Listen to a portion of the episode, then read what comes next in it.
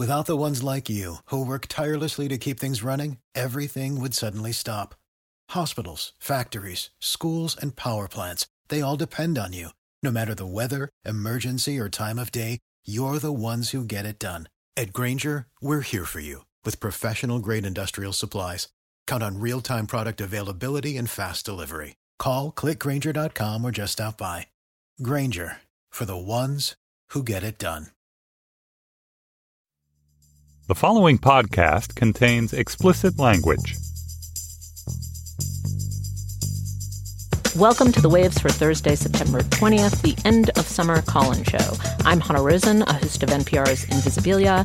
In the New York studios, we have June Thomas, senior managing producer of the Slate Podcast Network. Hi, June. Hanna. June. uh, and Noreen Malone of New York Magazine. Hi, Noreen. Hanna, I am thrilled that we are choosing to go by the solar calendar in marking the end of summer and not the, you know, school calendar as our child driven society has dictated. And we're also all wearing white, even though we're after Labor Day. So screw that. I am actually wearing white today. Oh. Hallelujah. Yeah. Well, I'm very astrological. I don't I know what tell. that means, I but I just said that. Yeah. Um, okay. So today is one of my favorite shows, our call in show. Uh, we're going to answer questions from listeners, including some recorded questions. And then for our Slate Plus segment, we'll answer an extra special question. So why don't we just jump right in and get going with a question from a listener, Kristen. Hi, my name is Kristen, and I was calling to see if I, who am a woman, am at the gym and I'm using a squat machine with weights on either end of the barbell.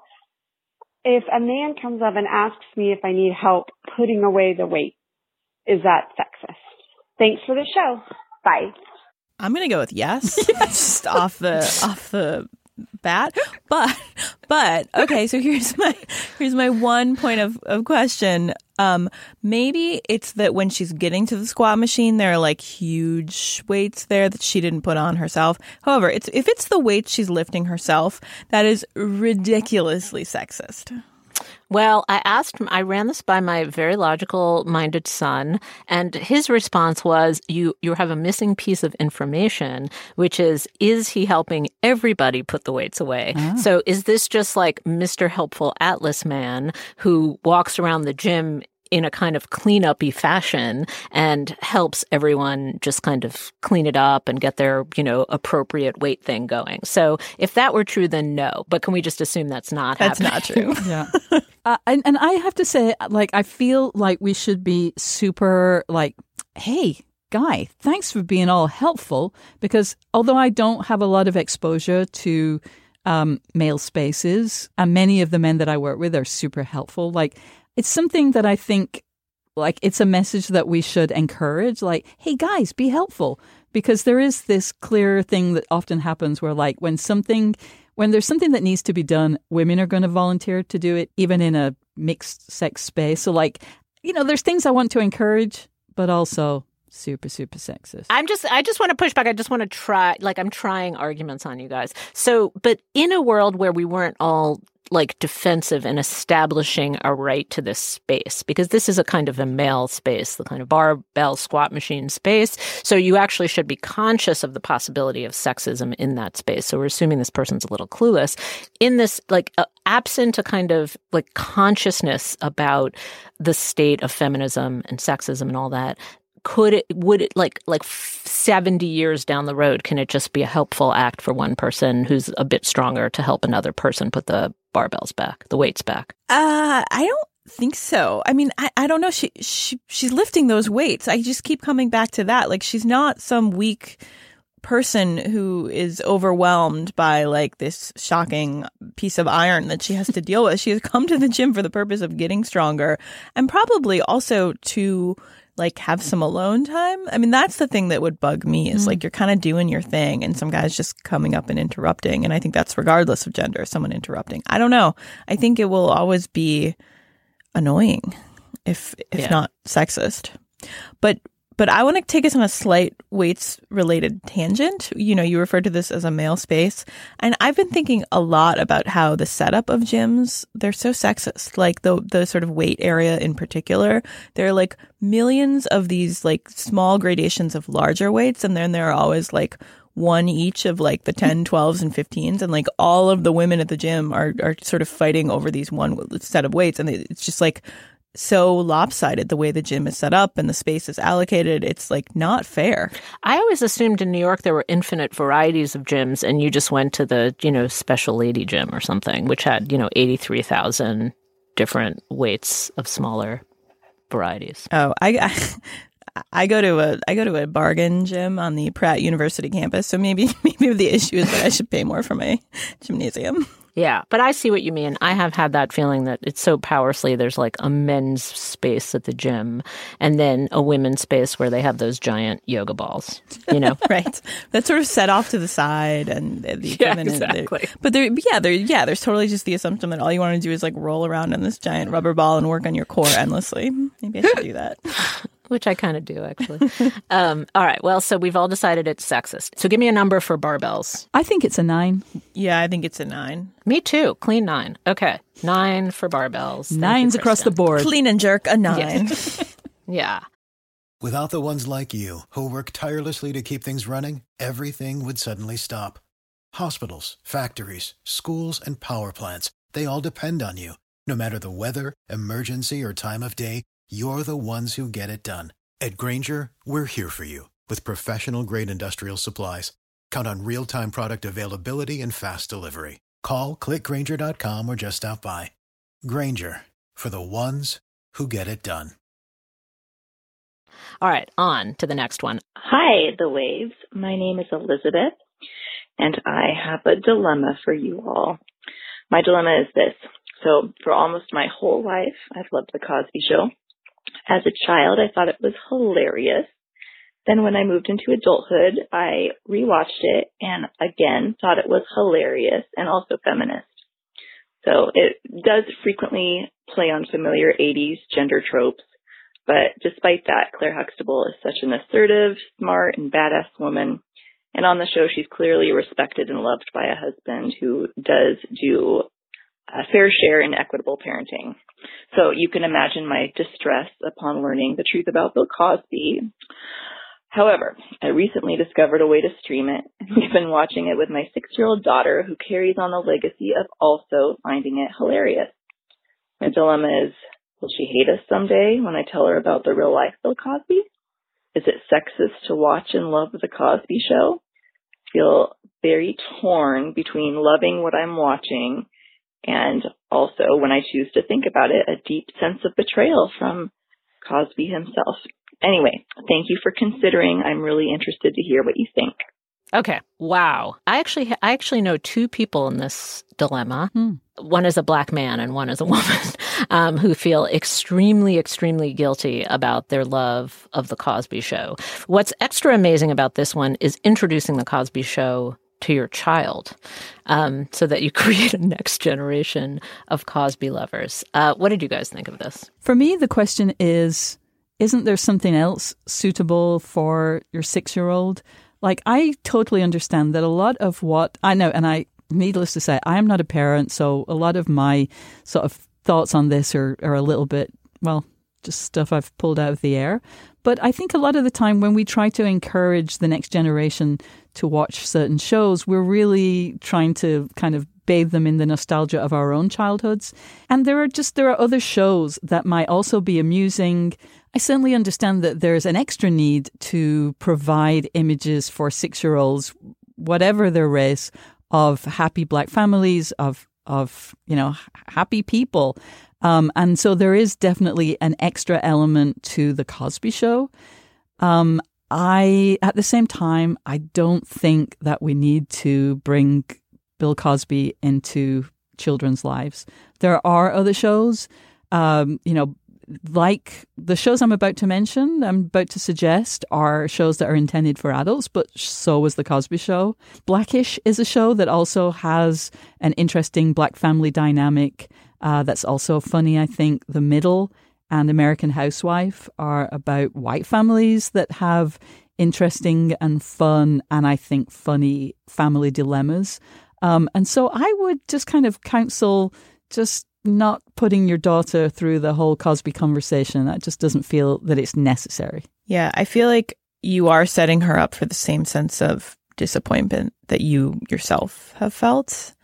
Um, but it is a hard one, right? Like, it, I think the Cosby Show in particular for so many people has been hard. I mean, I, I did a bunch of reporting on on Bill Cosby and assault, and part of the reason that was maybe easier for me to do is that I didn't have a relationship with the Cosby Show, and I know for a lot of people that was a double disappointment, not just this man, but this like person that they had grown up with. Um, and I don't, you know, like I I'm not one of these people who thinks that people should immediately like quote unquote cancel the art of of you know like you know I'm gonna go home and watch Chinatown tonight. True story. Um, and I, I understand like wrestling with the art of someone who has done things you you find horrific. But yeah, I think setting your daughter up to to be disappointed in this person who she's grown to love is is not something that you want to do. Like I think you know have your own sort of relationship with it if you want, but but sort of passing it's almost like you know people talk about passing on generational trauma and it, mm-hmm. it, i don't want to make it sound too serious but there is kind of like a little version of that that's happening here. Yeah it's funny we, we've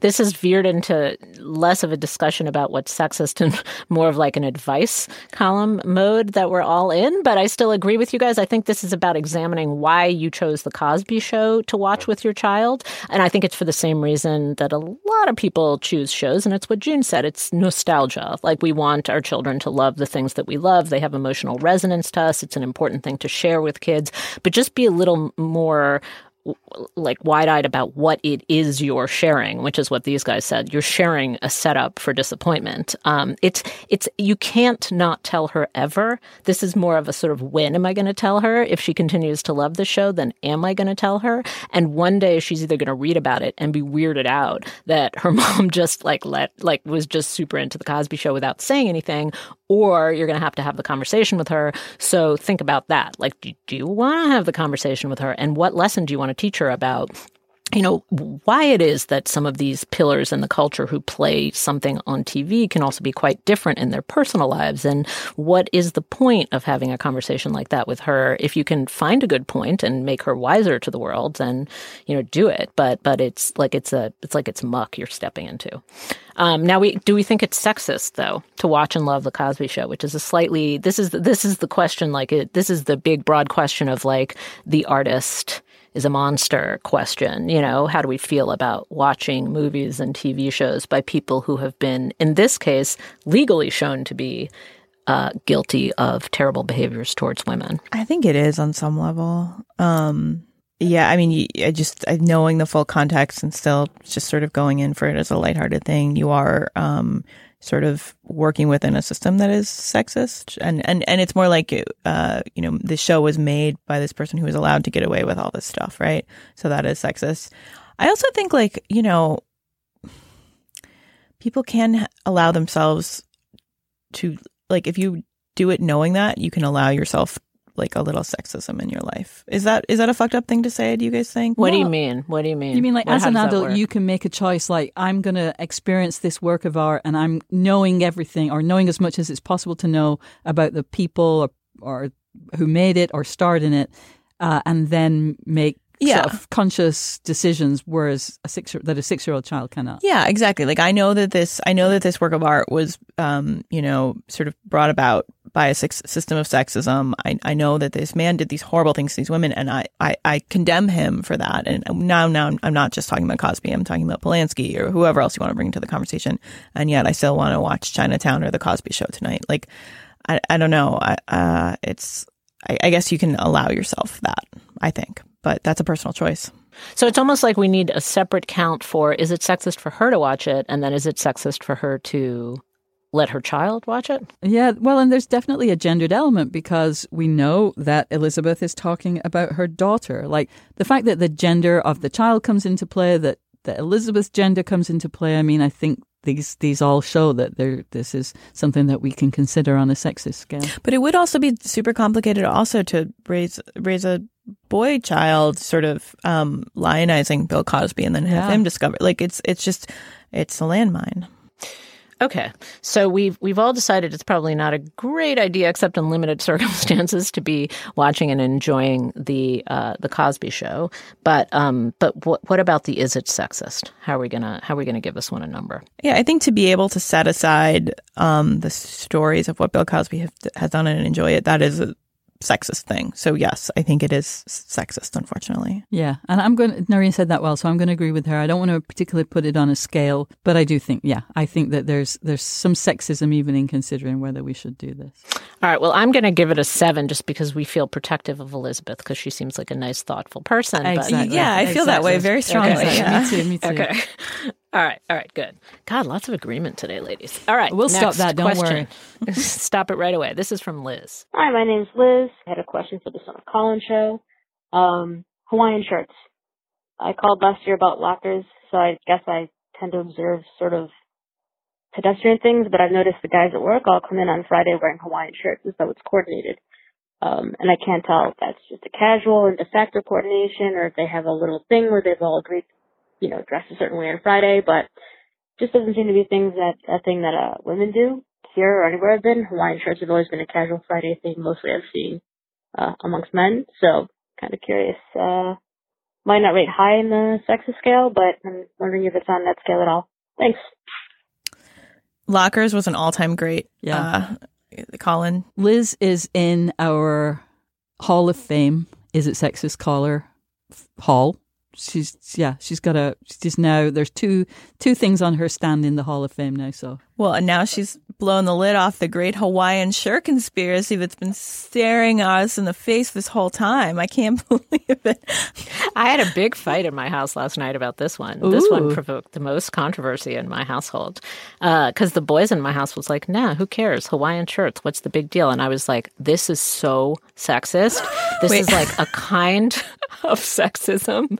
That is so subtle and pernicious that it's not even funny. Those Hawaiian shirts, evil. E V I L. Okay, walk me through your POV. yes, yes. Okay. So here's my thing. This is the kind of behind a scenes clubbiness that in like it's it's a small way of doing a strip club. It's like a small way of signaling Whoa. that there are things that happen behind the scenes which you are not a part of and which you will never be a part of. So there's a whole world of kind of clubby, you know, golf coursey hanging out and coordination which the guys do that you're excluded from. So partly this depends on power. Like I don't know who has the power in this situation. So if it's like the the interns, I guess it's not that big a deal. But if it's men who are your peers or above you, I I do feel it's a way of signaling that you are left out. It also depends how many women are in the office. Like if if she's the only like I was talking to a friend of mine who's from Texas and she was she she worked at a big corporation in Texas where stuff like this and now this was like 10 years ago but was fairly routine. Like the guys would go out to lunch in certain places and it's isolating but that's because sh- there weren't hardly any women there. So so I guess it depends. Couldn't this just be fashion contagion? Like, like you know, no, seriously. Like one person wears something, someone else is like, "That's cool." Like I wouldn't say that about a Hawaiian shirt myself, but like, especially in the summer of Justin Bieber bringing them back, like I think a lot of people are feeling that way, right? So I, I, you know, work in a magazine where you see the women sort of wearing similar things all the time. Do I think like?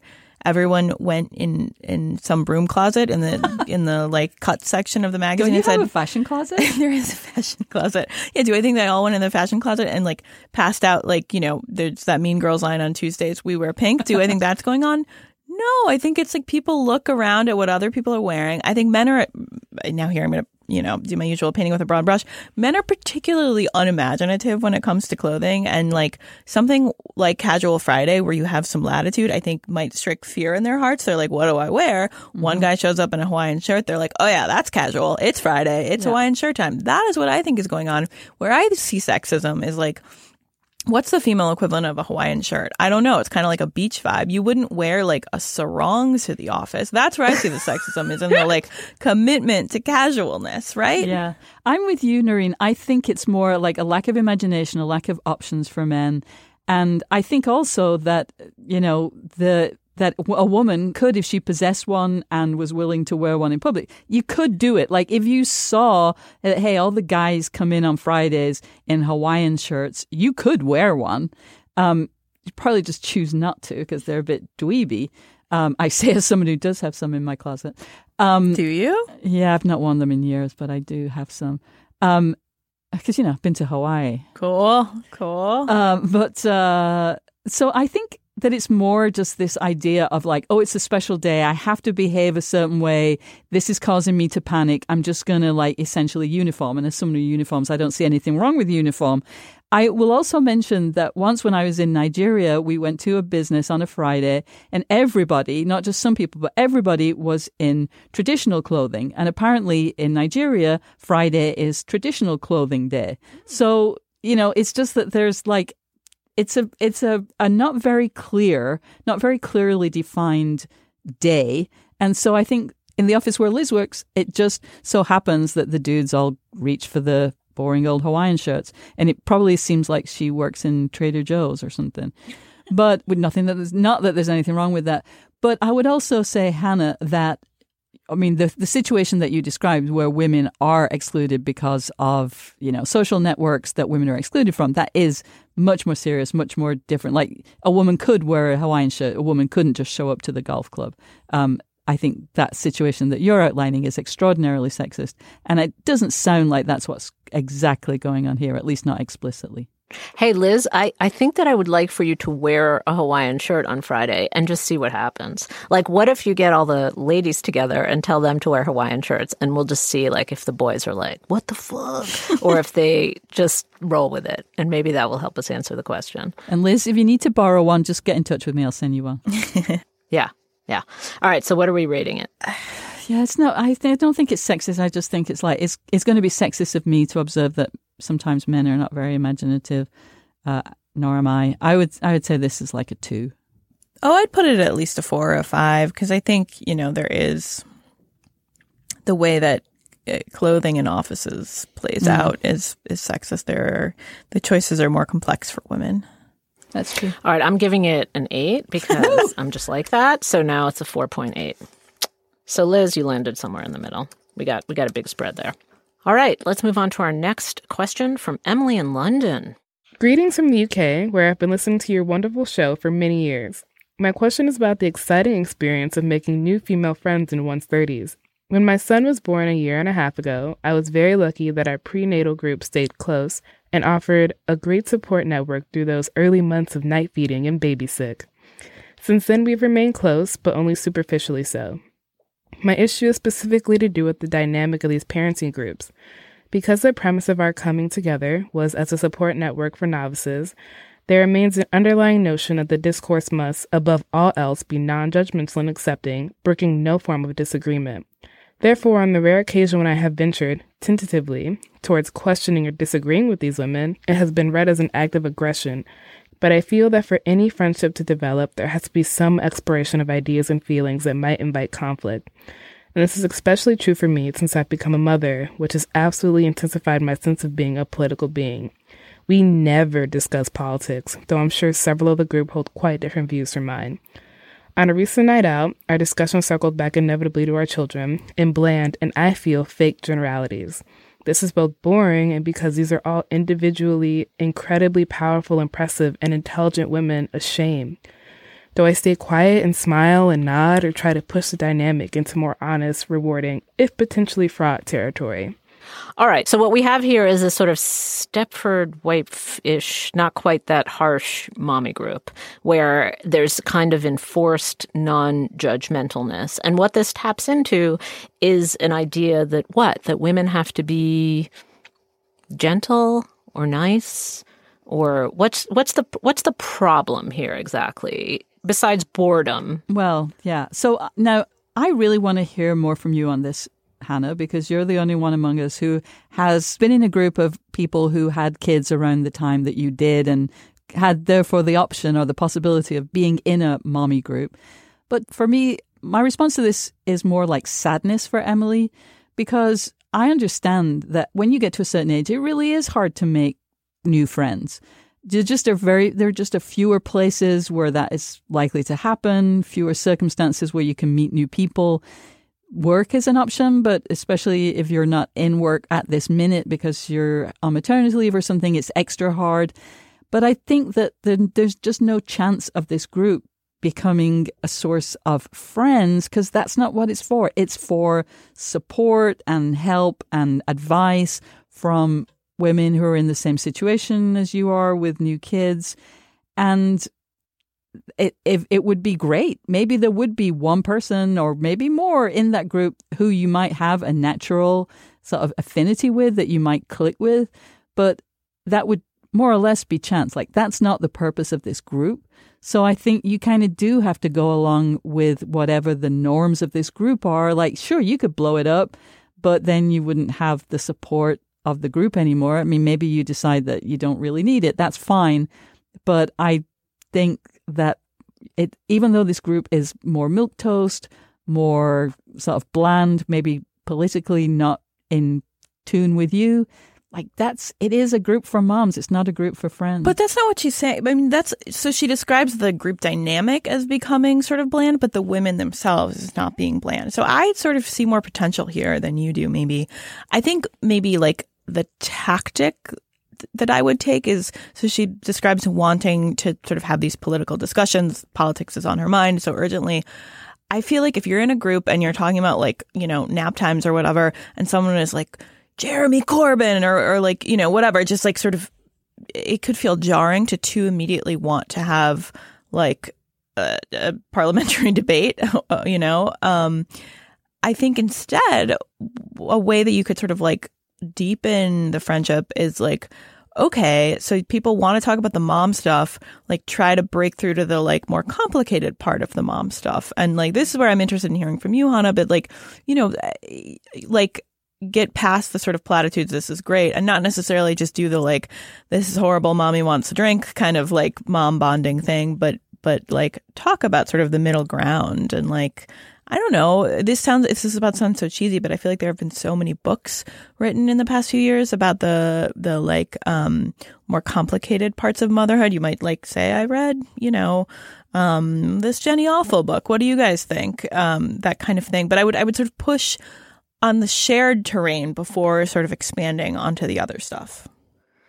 Oh, you can try once, Emily, and then cut out. Like I have to spend you what you guys are are missing is like the actual cost of being in a group like this, which is soul crushing loneliness and just kind of like the aggression that I personally feel when people enforce a blandness around parenting, which is totally interesting and not bland in the least. And so when there's a kind of enforced like there's rules and we're gentle and we're only going to talk about certain things, I just feel it makes me feel so bad. And believe you me, there are lots of moms out there who do not talk that way and do not feel that way. So I'm with you guys. Like you want to push this group once or twice, but if it doesn't work, then it's not your group and find yourself another set of friends, which will happen in preschool, will happen somewhere else. You will find your mom people. There's no such thing for me. There never lasted past maybe two weeks like a mom group that wasn't also my friends. Like eventually you just find other friends who are mothers who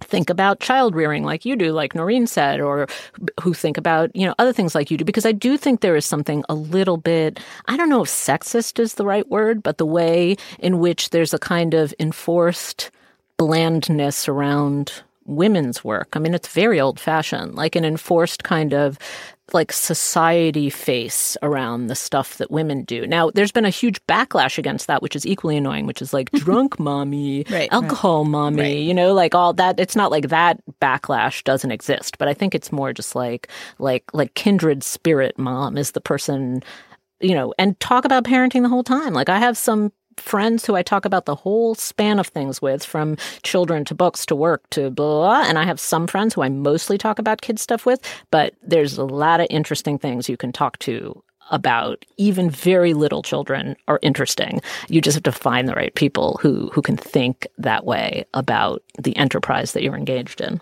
Why do you think the blandness crops up so easily as like the first thing in these groups?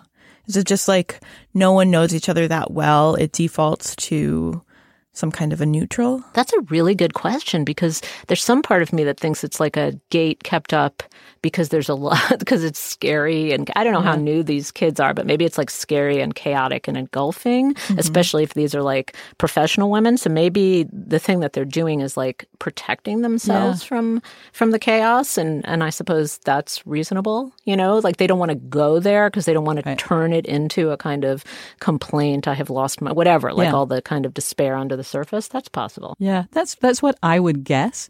uh, from the outside that, like, I suspect that some people might be afraid of even starting to walk down a certain path, lest it lead to sort of negativity and kind of bad feeling when they feel that they need to be really positive to, you know, bring up children. Um, and so I think some people choose to just completely close off entire sort of entire ways of thinking, entire realms of consideration, which lends to leads to blandness, I suspect. Can I do a teeny, teeny, tiny tangent here? I want to run this by you guys, Please. you New Yorkers. So my good friend here who is a yoga teacher so she is in you know frequent touch with people in their 20s says that the new thing that she has noticed is that women don't do the blandly smile polite thing anymore. Like like she'll say hey like welcome to class like the way she has. She's been a yoga teacher for 20 years and people are like yeah hey like there's a there's a sort of like there's like a kind of tough face. It's like there's been a there's been a sort of protest against the blandly smiling obligation of young women. Have you guys noticed that? Uh I I have been protesting that for years. I have been sitting stony faced during uh, yoga greetings for years, so I don't know. I haven't noticed because I've been staring down studiously, so I don't have to make eye contact with anyone in a yoga studio. I don't know. That might be true. Um, wait, so she she lives in New York? No, no, no. She lives in D.C., but she just says like the young ladies today don't do the smile thing. Like they, I, she has felt a sort of distinct resistance to to kind of to to, to smiling and and sort of um, smoothing the air among the women in her class. Like women are refusing to do that in a public space now. So they're basically stopped. They've stopped being polite and they're instead getting real. Mm-hmm. Yeah. Yeah. I think yeah. that might be true. That's interesting. I mean, and is there value in that smoothing the air in a situation like a workout class where it's like a temporary community, mm. but like community is supposedly part of what people are looking for? I don't know. I, I go sort of go back and forth on those. I've always been intimidated by the people who have like yoga friends, you know, like that, that strikes me as alien, but also kind of nice. Not sure. Maybe yeah. there is. okay. Change. Well, so what we're judging is is it sexist to have an enforced smiliness in a mommy group? Oh, this is hard because there's so much we don't know. I mean, I I just have the thing that I keep like getting hung up on is is like how much do you need this group? Do you need this group because you have no other support for certain, you know, mom related activities? Do you are you do you feel so isolated that you just feel the need for any human contact and so you don't want to blow it up even if you're really not getting what you need from it? And to if so, to what extent are the circumstances that cause that sexist? It just feels like it's a very complicated situation with a lot of things that we don't know. Uh, I feel comfortable saying that, like the whole kind of enterprise of raising children is pretty sexist. So maybe we should just leave it at that. But I, I don't know. I, I feel it. I, I find it hard to put a rating on this particular situation. It's funny, we resist rating something sexist because when women are creating it, I feel like that's a dynamic operating because it's women asking us about the actions of other women. Uh-huh. And I think there's some like resistance on all of us to say, like, yeah, all you mommy group people are sexist. I think it's I think it's sexist. I think there's some sort of constraint that comes up out of like internalization of of rigid gender roles, and so I think it's sexist. I'm willing to go on the record with a six. All right, I'm giving it a seven. I'm gonna I'm gonna I'm gonna abstain. I don't know. Okay. So six point five. Hmm? Yeah, six point five. I didn't know we got to abstain. I can't wait to use that. We get you one. only get one abstention. Okay. Yeah, one abstention. Hi, my name is Frances, and I was calling because my son, who's 22, a graduate student um, on Long Island, was out running one day, and as he was stopping, a middle-aged woman came up to him and said, "What are latkes?" Because his shirt said, "I run because I like latkes." And he said, "Oh, it's like a hash brown." And she goes, "Well, it doesn't look like you need to run." And ran her finger across his across the word latkes, which was across his stomach. He was very upset, just turned around and ran. Ran back to where he was going. So we had a conversation about it, and he says that's sexual harassment. And I agree, it's unwanted sexual contact or interest in him but it does it get termed under sexual harassment, or is this something else that I don't know what it's called, but it's, I suppose it's in the view of catcalling, which is harassment, but we don't deem it the same thing. As I listen to your podcast, I think you ladies are the people who can help me figure out how to, what we should call this, um, and you could let us know on your show. Thank you very much. Bye bye. Well, it's something else. Frances. Wow. Frances. Lust, lusty latkes. That's a crazy story.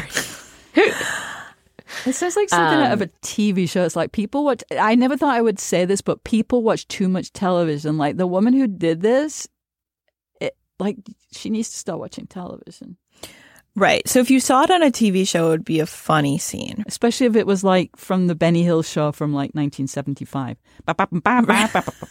You know, there's the Latkas. But it would be a punchline. And but this young man is feeling it as harassment. And I and I get what his mother is saying, right? Like she's sort of saying, yeah, but the consequences aren't the same when you're a man who's sort of being hit on by a woman. Now, I would say this like goes above catcalling mm. because there's actual, Physical yeah, there's physical contact.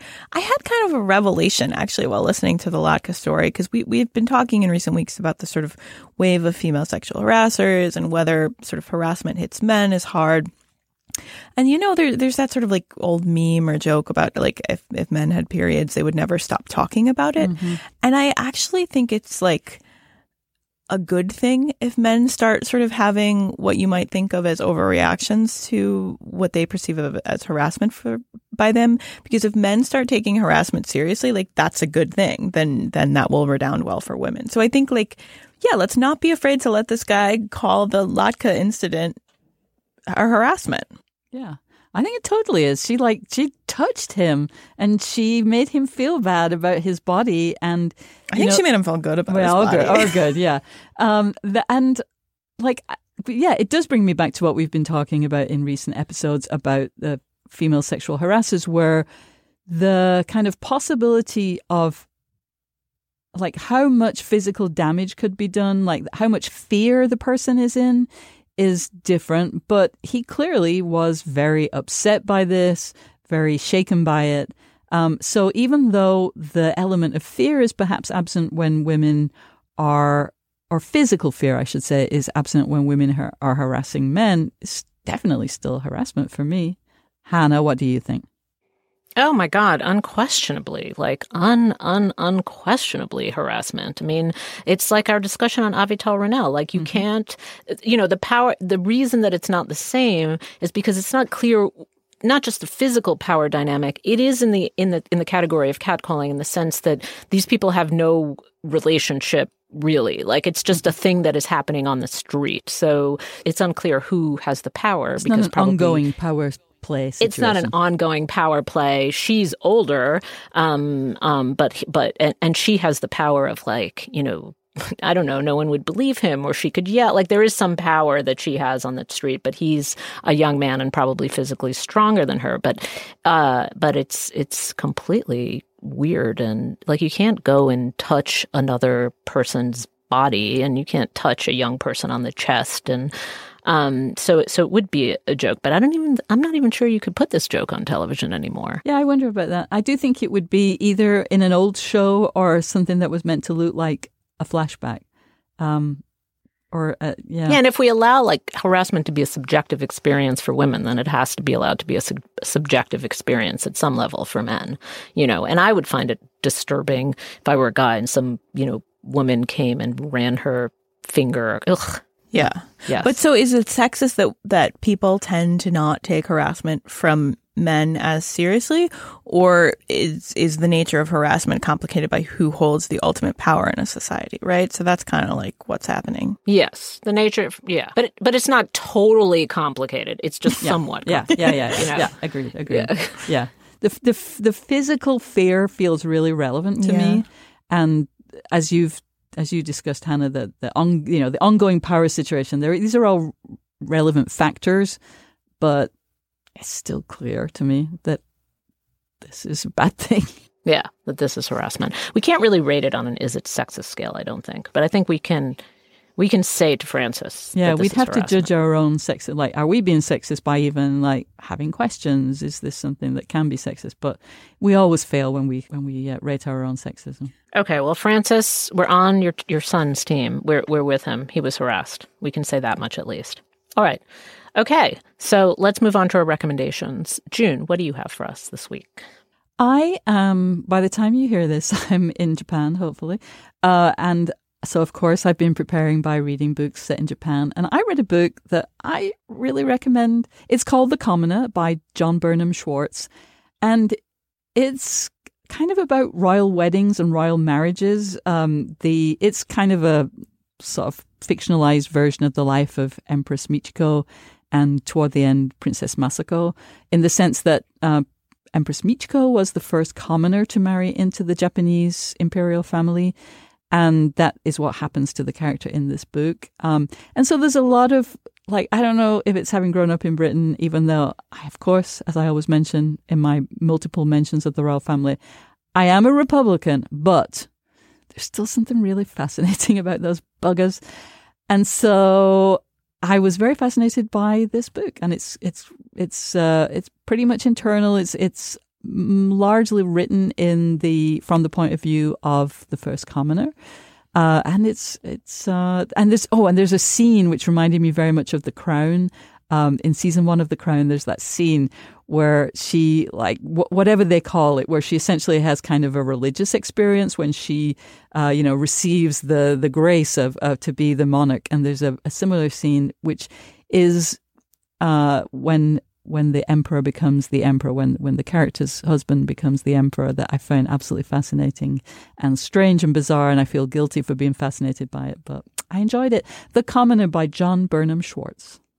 We are so literary this week. Um, I'm also recommending a novel which I love, which is Less. Oh, by Andrew Sean Greer. That is a funny novel. Have you recommended it, June? No, It's- but Julia it's- recommended it on the Culture Gabfest, and I have it on my list of books. She, I bought it on the strength of that Ah. recommendation, actually. Yeah. It is so funny. I mean, it won the Pulitzer Prize, which is a little surprising to me because um, I don't know. It's a it's a comic novel, but it just in in a kind of death of a salesman, but not morose, sort of captures something about men today. It's about a, a gay man who's who's who's about to turn fifty and whose lover is getting married, and so he does everything he can to avoid that. So it becomes a kind of anti-hero's journey as you follow him around the world through these sort of comic, uh, writerly um, conferences that he goes to, and some of it is just absurd.